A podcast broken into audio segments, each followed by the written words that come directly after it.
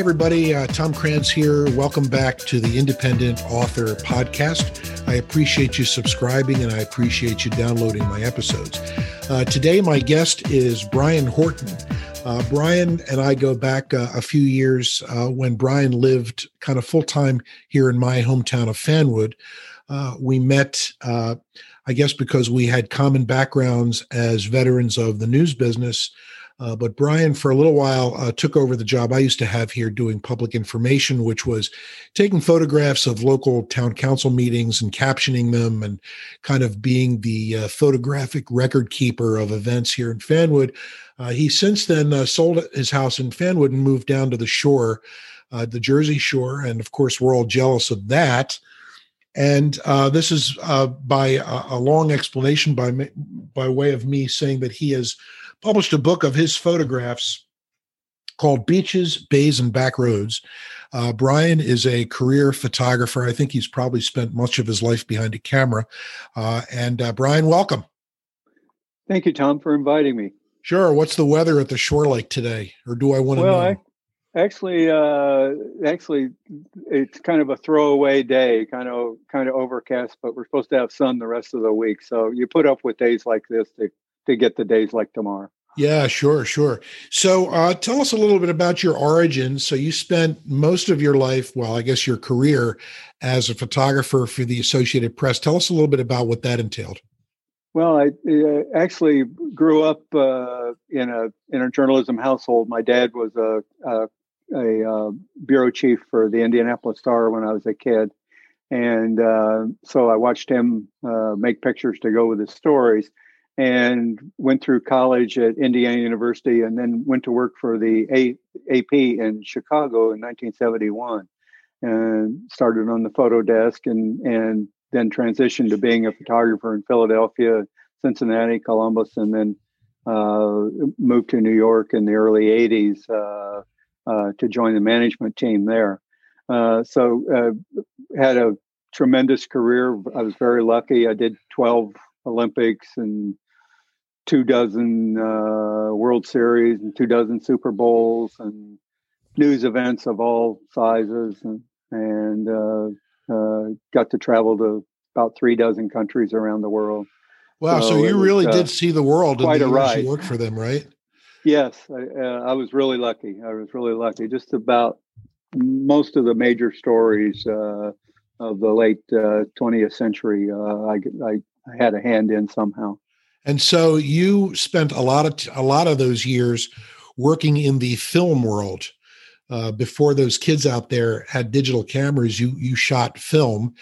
And I, you know, I, I never did that for a living. When I first started taking pictures, I, I shot film, of course, too. But, you know, I had kept kept the, the roll of film in my camera for weeks, and then I, you know, sent it to a photomat and got it when I got it. What was it like, you know, having to get like a camera full of film developed, and where did you do it, and how did you make deadlines, you know, when you couldn't just plug in or pull out an S D card? Yeah, actually, the uh, the most difficult part of uh, any job for a wire service photographer for many, many, many years was was getting that picture uh, out to the the newspapers uh, uh, and magazines that subscribe to the A P service. Uh, you'd you'd uh, if if it was a story you could plan on, you'd go a day ahead and and uh, or out hours ahead and. and try to find a spot where you could soup your film. It might be a restroom in an office building or or uh, someone's basement or something like that. And you'd set up a little uh, makeshift dark room and and process it on the spot and then make a print and and borrow a telephone line and, and send the picture. And it used to take uh, uh, about ten minutes to send one black and white picture. Uh, I actually was lucky enough to be in on the ground floor of the transition to digital, and uh, uh, the A P was the kind of the pioneer in digital photography.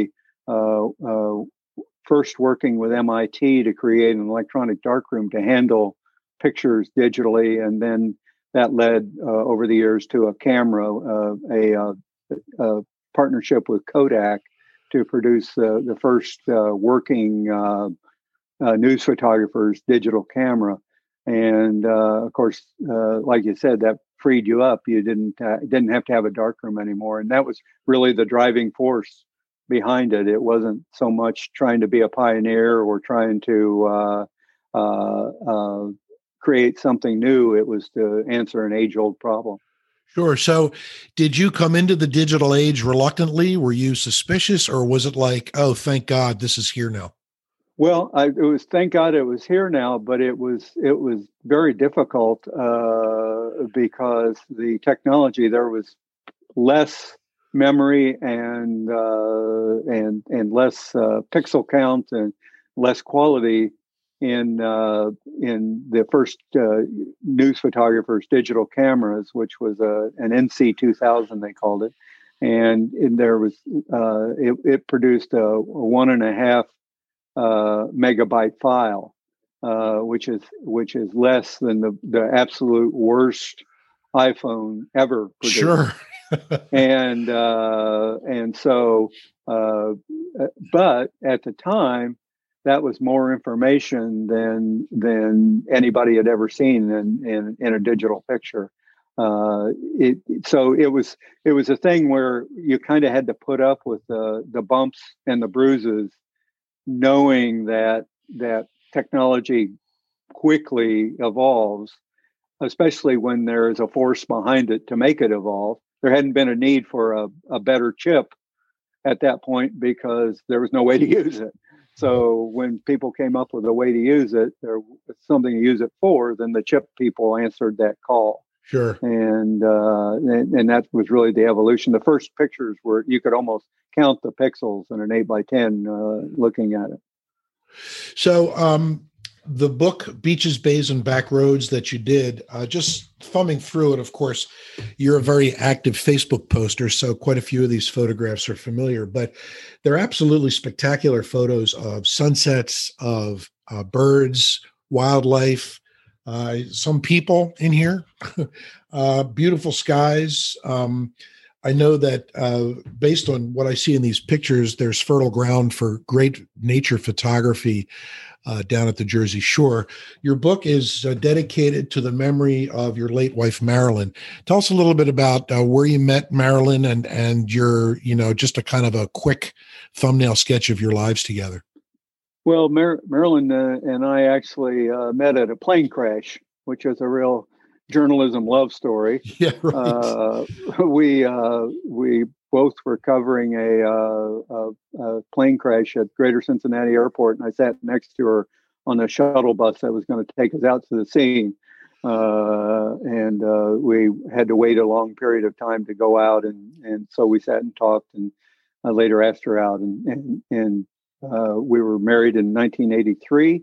And uh, and just had a, a great life together. Marilyn was a journalist, and and that helped because she understood uh, me being gone and and uh, my crazy hours, and she had crazy hours, uh, and and so on. And uh, uh, in two thousand seven, Marilyn suffered a, an, a, a flare of multiple sclerosis that uh, that uh, led to her disability.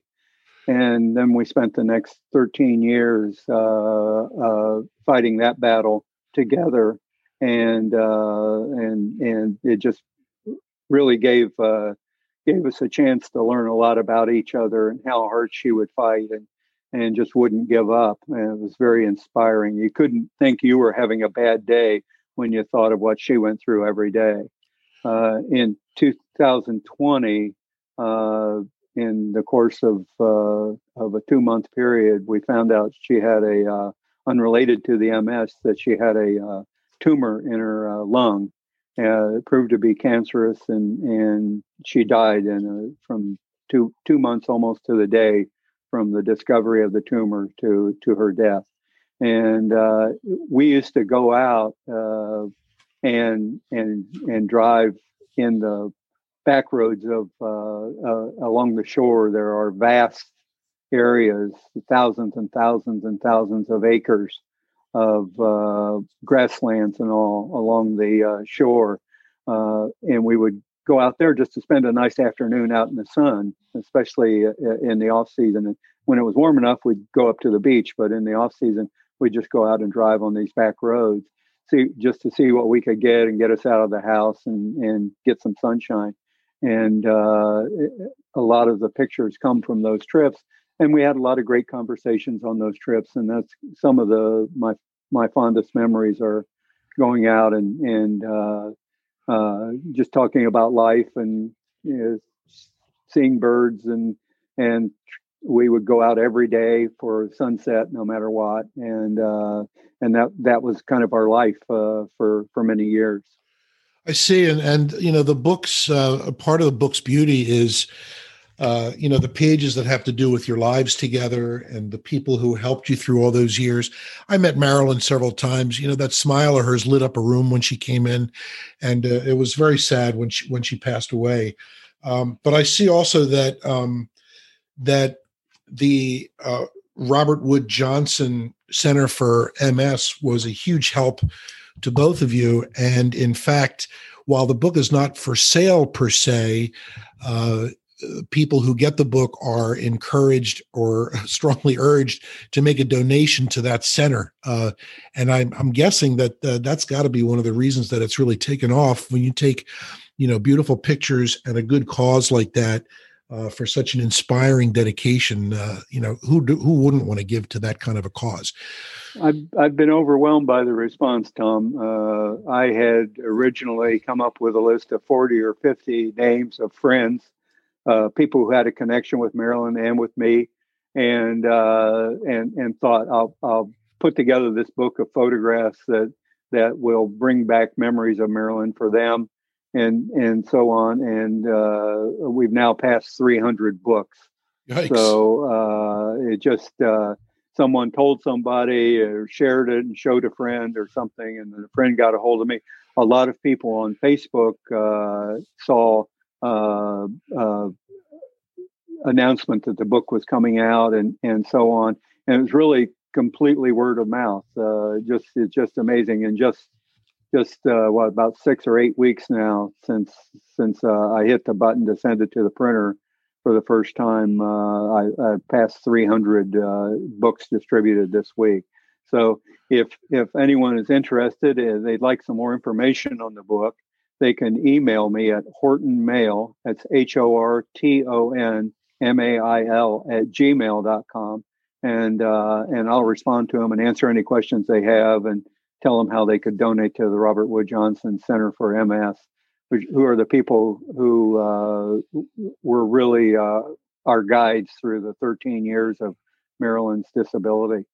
Yeah, that's great. I really encourage folks to look into that and to seriously consider sending Brian an email at hortonmail at gmail dot com uh, and at least start the dialogue about getting a hold of a copy of this book and making a donation, large or small, to the Robert Wood Johnson uh, Center for M S. Uh, they did incredible work down there. And uh, Brian, your your photography speaks for itself. I, I don't want to sit here and try to describe, you know, in audio only what these pictures are like, but there's, there is the one that I told you about. There's a picture about four pages in, folks, of these two seagulls having an argument apparently over a crashing wave at the shoreline uh, of Long Beach Island. And you can almost feel the spray of the water. You can almost hear the seagulls. This picture is so spectacular, but there's a lot of spectacular photographs in this book.